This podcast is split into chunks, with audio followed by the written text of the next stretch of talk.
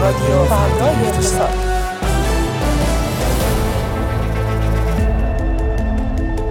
روزتون بخیر. در این ساعت به صورت زنده با شما ایم. از تهران خیابان الوند استدیوی فردای اقتصاد با رادیو فردای اقتصاد. خوش آمدید خانم ها آقایان فردای اقتصاد امروز رو با من فاطمه رجبی. لطفا شنونده باشید. توییت معاون وزیر اقتصاد که به شایبه تصویب خاموش FATF منجر شد. پیام آمریکایی ها به ایران برای برداشت پولهای مانده در قطر اقدام نکنید. رشد شاخص فلاکت در چهارده استان ایران. آیا خرید بیشتر از چهار نان با یک کارت بانکی ممنوع شد؟ ضرب العجل قالیباف به وزارت بهداشت برای حل مشکل دارو سخنگوی دولت 16 ساله ها هم گواهی نامه موتورسیکلت می‌گیرند وزیر اقتصاد در نشست انتخاباتی جبهه ایران اسلامی چای دبش پول ارز گرفته شده را پرداخت کرده است وزیر بهداشت از اینکه آمار مهاجرت پزشکان و پرستاران را اعلام کنم ابا دارم. 47 میلیون تومان حداقل هزینه تفریح یک خانواده سه نفره در ایران.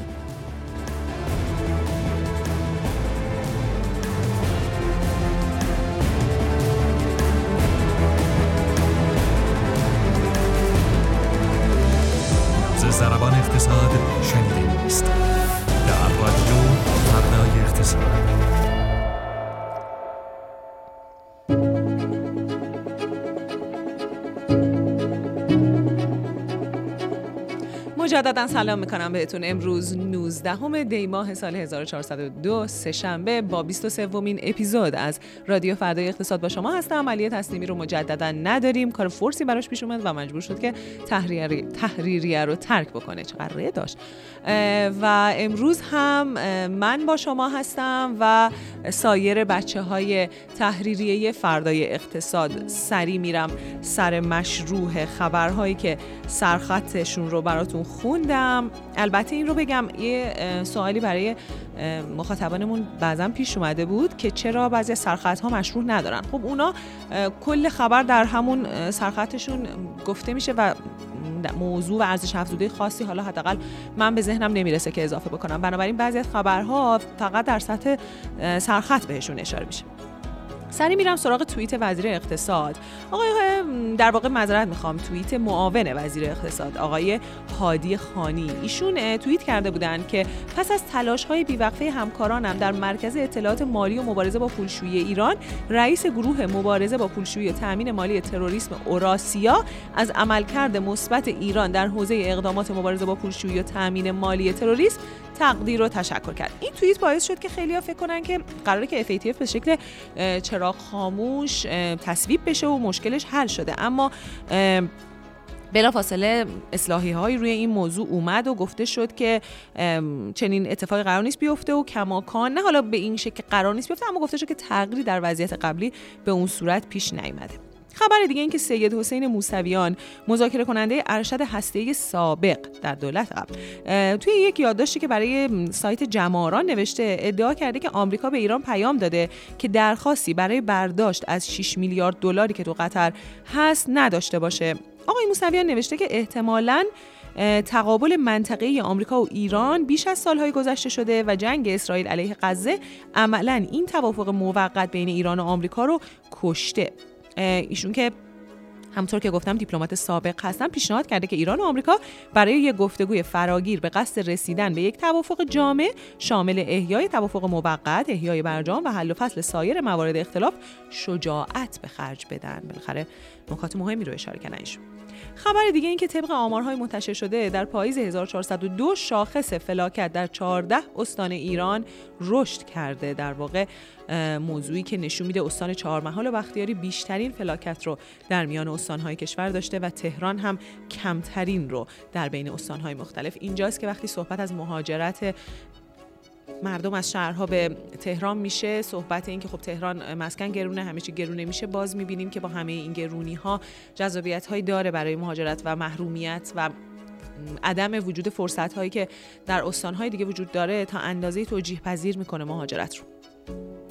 خبر دیگه این که امروز یه ماجرای پیچیده به همراه چند تا عکس که نشون می‌داد که نووایا با یک کارت بانکی بیشتر از 4 تا نون نمیدن و گفتن که اتحادیه های نانوای در واقع اتحادیه نانوایان چنین چیزی رو تصویب کرده که با هر کارت بانکی بیشتر از 4 نون داده نشه و رو دیوار مثلا یا رو پنجره نووایا زده شده که اگر بیشتر از 4 تا نون می‌خواین حتما دو تا کارت بانکی همراهتون باشه.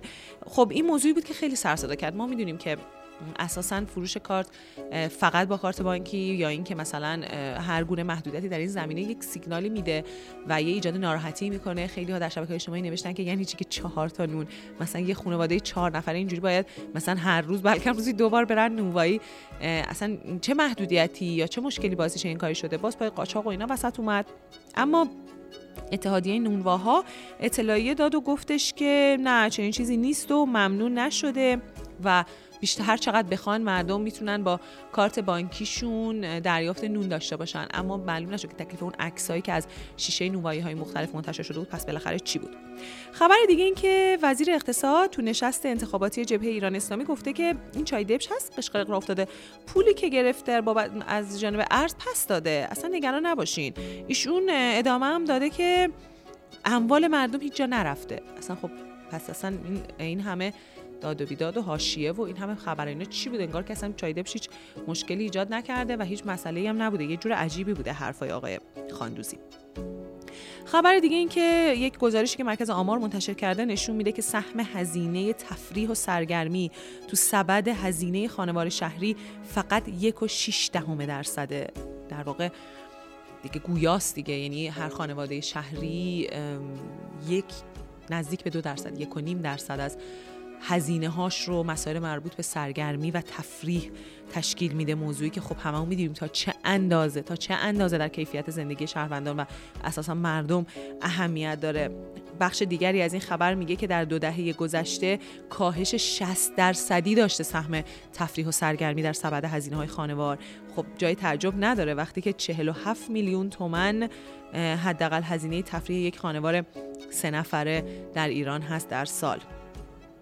خبر دیگه این که اتحادیه اروپا اعلام کرده در سال 2023 بیشتر از یک میلیون پناهجو پذیرفته و آلمان با اختلاف زیاد نسبت به سایر کشورها همچنان مقصد اصلی پناهجوها در اروپا محسوب میشه و بر اساس گزارش اداره فدرال مهاجرت و پناهندگان آلمان شمار پناهجوها در این کشور در سال 2023 به شدت افزایش پیدا کرده. گزارشی هم وجود داره در رابطه با اینکه از ایران چقدر مهاجر پذیرفته و گزارش میگه که بیشتر از ده هزار ایرانی بیشتر از ده هزار ایرانی فقط در سال 2023 به آلمان مهاجرت کردن. پس در نظر داشته باشین فقط در 2023 فقط به آلمان ده هزار ایرانی مهاجرت کردن. حالا باز توقع داریم که دوستان در وزارت رفاه بیان بگن که اصلا آمار مهاجرت ایرانی ها چیز عجیبی نیست. همه کشورها هستن چین و هند بیشتر هم هستن. حالا نه انگار که اونا میلیاردی هست جمعیتشون.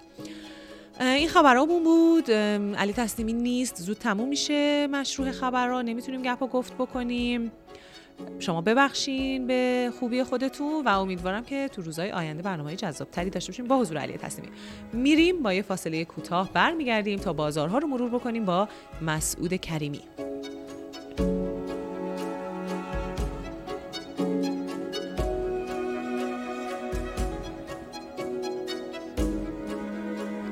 سلام می‌کنم بهت. مسعود چه خبر؟ عرض سلام دارم خدمت شما و شنوندگان محترم رادیو فردا اقتصاد. امروز شاخص کل بورس تهران 11 صدم درصد رشد کرد. به رقم 2 میلیون و 156 هزار واحد رسید و از اون ور حدود 13 صدم درصد هم شاخص هموزن کاهش پیدا کرد. ارزش معاملات خرد در مقیاس سهام و حق تقدم 4300 میلیارد تومان و 164 میلیارد تومان هم پول از بازار خارج شد. می‌تونیم بگیم بازار امروز 50 50 بوده و خیلی اتفاق خاصی نیفتاده صندوق های درآمد ثابت و مختلط خروج پول داشتن.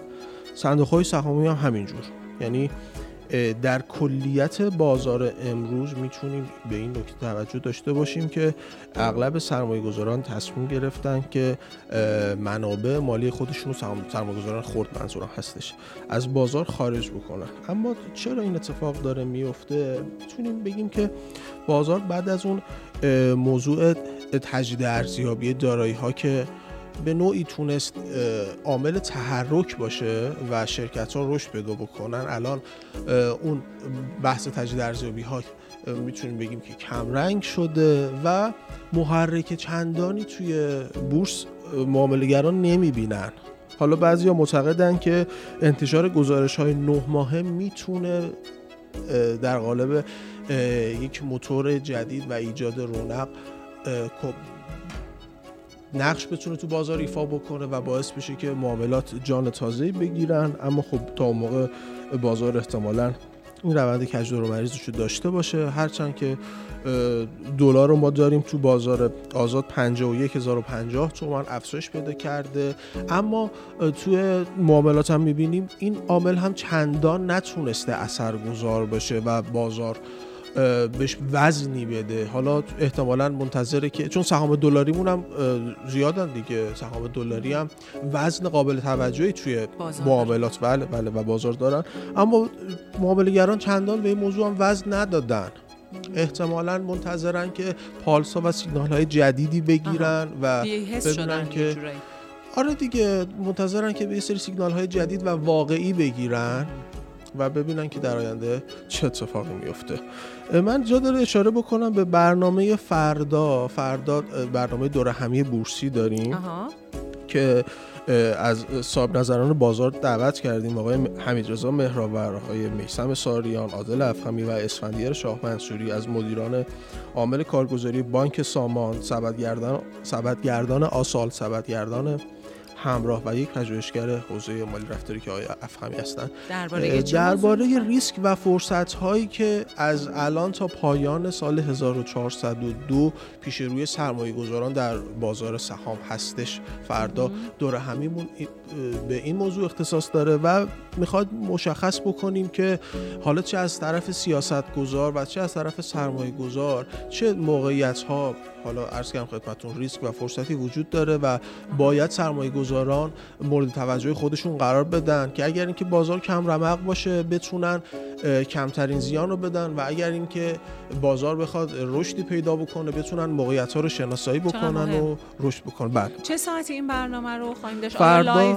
منتشر میشه بله بله بله. فردا ساعت حدود ساعت 12 و نیم برم به سهلی هستیم حدود رو میگم چون ممکنه که ذره جابجا بشه و ساعت 12 و نیم معمولا شروعش هستش و به صورت live منتشر میشه. در ادامه هم بله، برنامه پس کامل. برنامه دورهمی بورسی رو با مهمون هایی که مسعود کریمی گفت با موضوع خب جذاب به خصوص برای کسایی که تو بازار سرمایه یا حتی بقیه بازارها فعالیت می‌کنن فردا حول و حوش ساعت 12 نیم به شکل زنده در سایت فردا اقتصاد بیننده باشین. اگر هم از دست دادین این تایم و این بذرت ها این زمان رو هیچ ایرادی نداره. می‌تونین در تمام پلتفرم های فردا اقتصاد کمی بدتر تا حالا بچه ها خروجی بگیرن.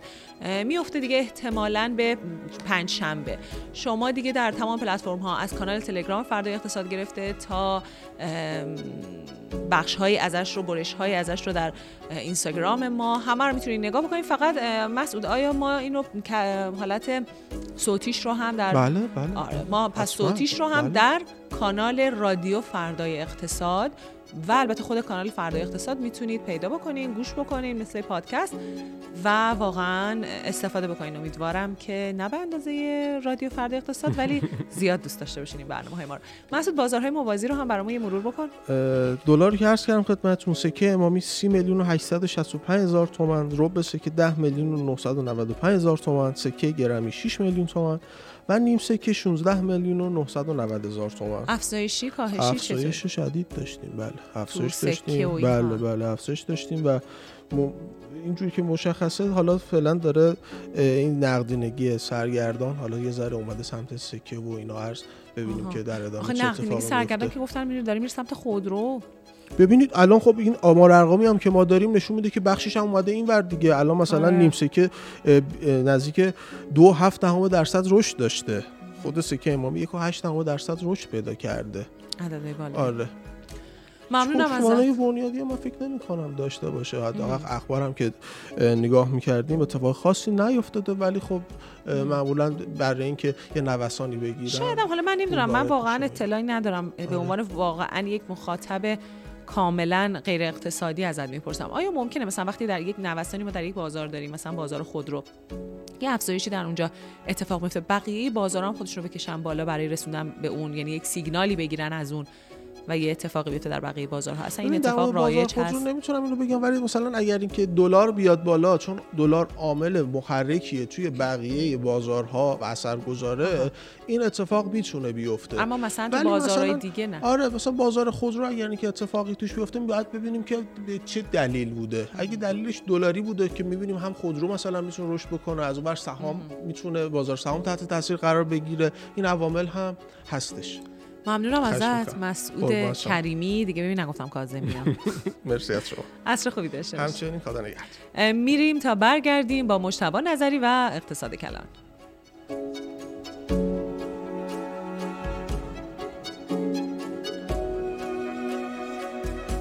سلام به مجتبا امروز چی داری برامون؟ صاف میرم سر اصل مطلب.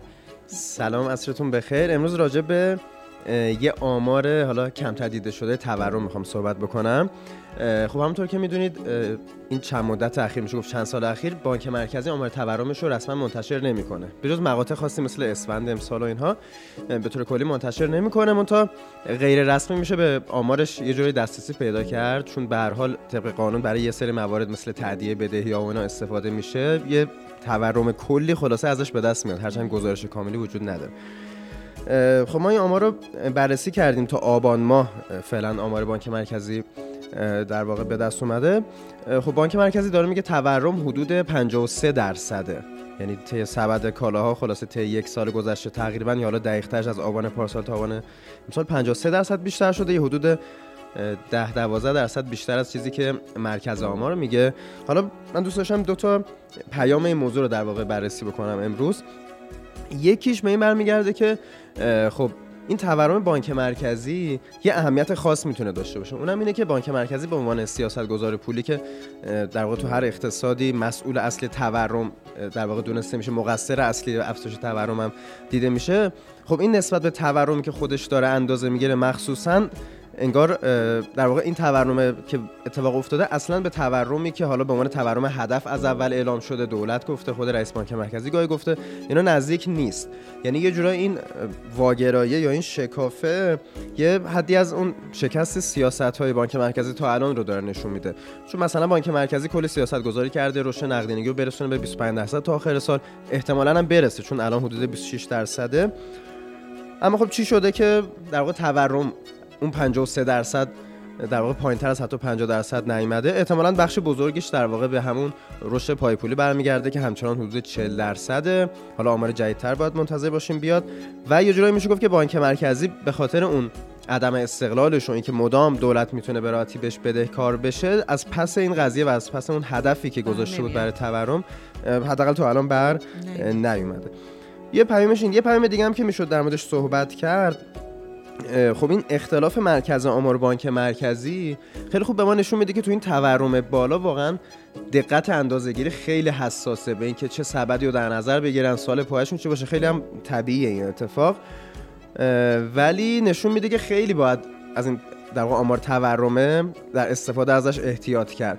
مثالش اون موضوعی که خیلی وقت پیش بررسی کردیم که در مورد افزایش رفاه ایرانی ها بود بر اساس دادای بودجه خانوار. خب این بحث مطرح بود که شما مثلا میگید 3 4 درصد وضعیت رفاه بهتر شده با استفاده از یه آمار مثلا تورم با مرکز آماره. مثلا گفته 40 درصد.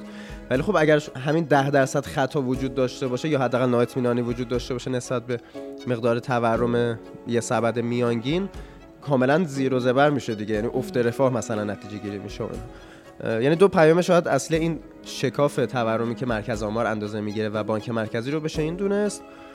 و اینکه حالا امیدوارم که باز بانک مرکزی خیلی جزئی تر منتشر بکنه آمار در واقع تورمش رو آره. همینه ها وقتی آدم بلد باشه میره اون چیزای پشت ظاهره خبرها رو در واقع بررسی می‌کنیم ببین ازت تعریف کردم. یعنی تصمیمی نیست ما رابطه ها همه خوب دوستانه هستن عالیه اگه بدونه. خیلی ممنونم از تو مجتبی نظری. با فقط یه سوال دارم ازت یه دقیقه نرو. گفتم ممنونم نگفتم که برو. من گفتم که نرخ فلاکت در استانهای در 14 استان ایران افزایشی بوده. و چهار محال بختیاری بیشترین فلاکت رو داره. این نرخ فلاکت می‌دونی چیه و چطور حالا نرخ فلاکت کلا به عنوان مجموع نرخ تورم و نرخ بیکاری حساب در واقع استفاده میشه.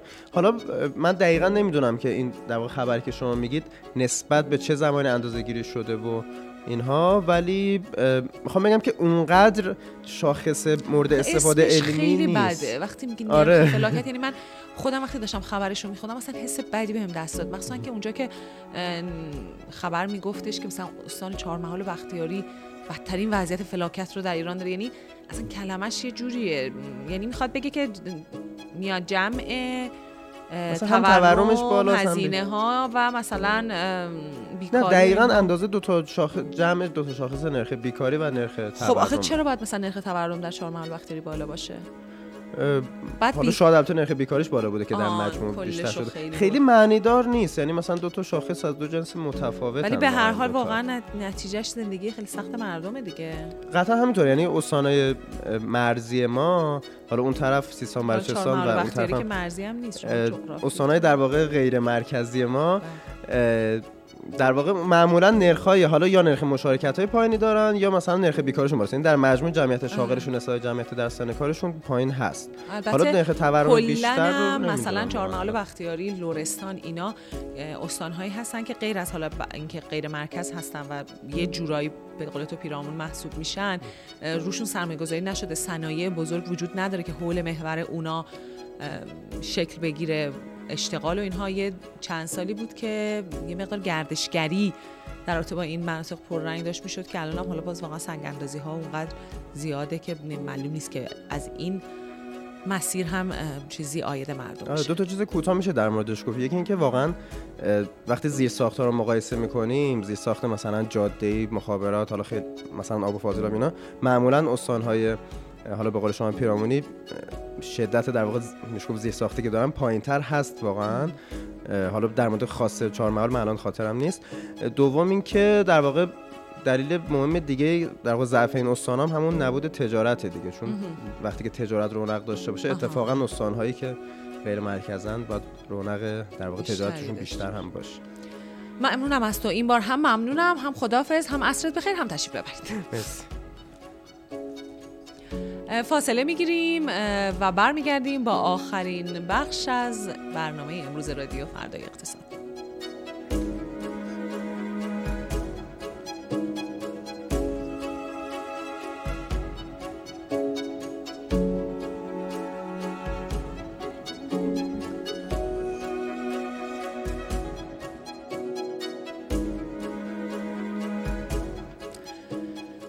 سلام می‌کنم بهتون. خیلی بین بخش های مختلف برنامه من گفتم میریم با فاصله می‌گیریم برمیگردیم. اینا واقعا علی تسلیمی حضورش لازمه. یه چیزی میگه اینجا.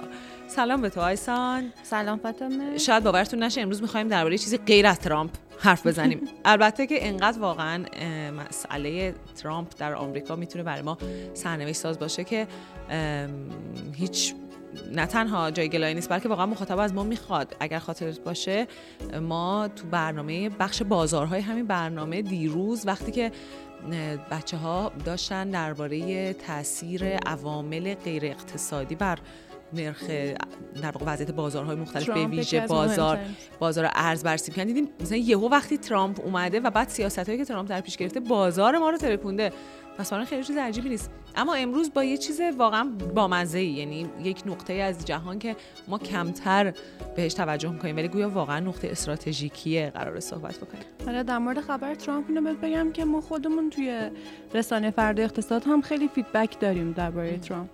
در واقع اون خبر همونطور که جامعه آمریکا قطبی شده است ارتباط با ترامپ در ایران هم انگار همینطوره.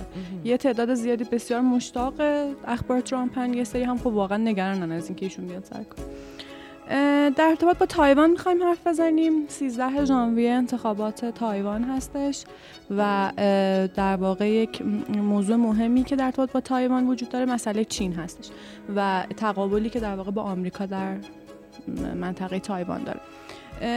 فکر می‌کنم 31 دسامبر بود که آقای شی اعلام کرد که ما با تایوان در واقع روابطمون یک اجتناب ناپذیر تاریخیه. به نظر می رسید یعنی بسیاری از تحلیلگران این کد رو از این صحبت دریافت می‌کردن که پس حتما منظورش این هستش که بدون مداخله نظامی میشه مسئلهش رو در واقع با تایوان حل کنه. اما به نظر می‌رسه که این تا حد زیادی به نتیجه انتخابات داره و در پکن با دقت نتیجه انتخابات تایوان رسد میشه. یکی از مهمترین و پرسر و صداترین و احتمالا این پیش بینی میشه که ممکن ازش استقبال خوبی هم بشه از حزب DPP در واقع تایوان هست آقای لای که جز خودش رو سرباز استقلال تایوان معرفی کرده و این بسیار تحریک با پکن. آره، درست. حالا تحلیل هایی که در فضای رسانه خارجی میشه یعنی فضای رسانه های غربی عمدتا مبنی بر اینه که اگه آقای لای بر سر کار بیاد و پکن بخواد حمله نظامی بکنه آمریکا چه تصمیمی خواهد گرفت در ارتباط با این موضوع؟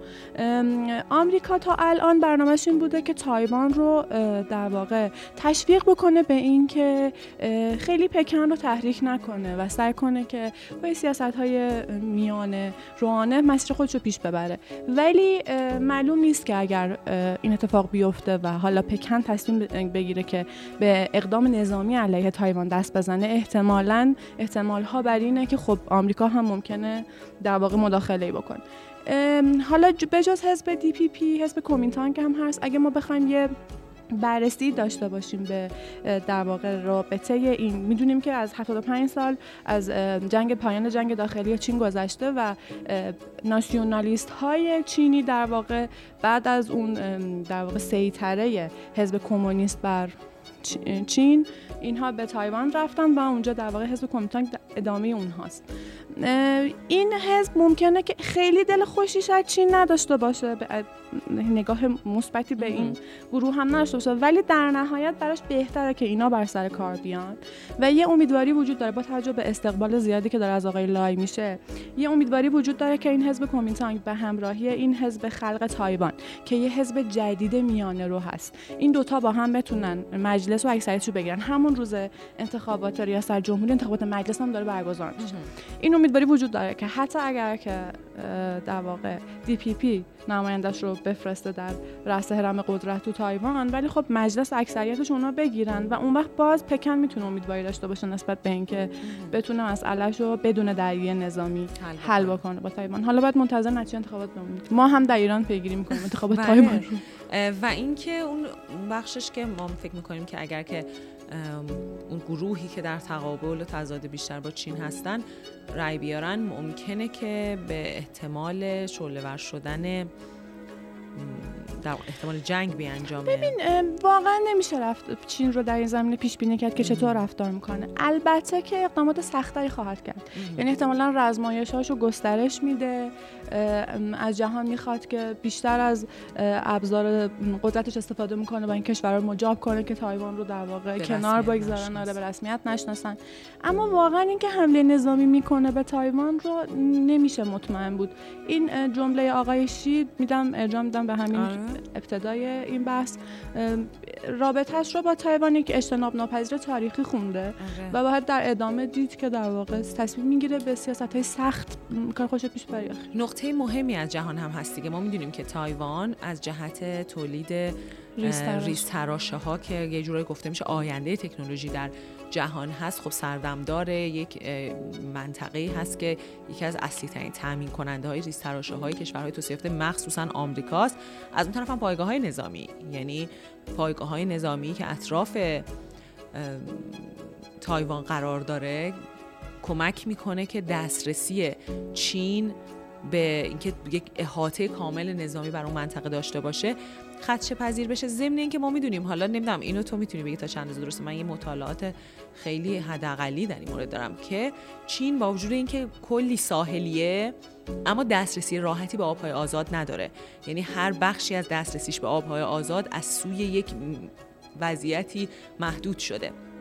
بنابراین با اون پهنه عظیم دسترسی به دریا دسترسی راحت به اقیانوس نداره و یکی از جاهایی که شاید بتونه براش اهمیت زیادی داره از نظر استراتژیک حالات غیر از اون بخش توازن قواش با آمریکا اهمیت تایوان از این جهته که دسترسی چین رو بیشتر و بیشتر به آبهای آزاد میبنده. درسته و این نکته اینه که به جز تایوان به ده جزیره بیش از ده جزیره دیگه هم چین ادعا داره. یعنی خودش رو سرزمین اصلی می‌دونه و اونها رو جزو از خودش می‌دونه و در واقع دقیقا یکی از مسائلش هم دسترسی به آبهای آزاد.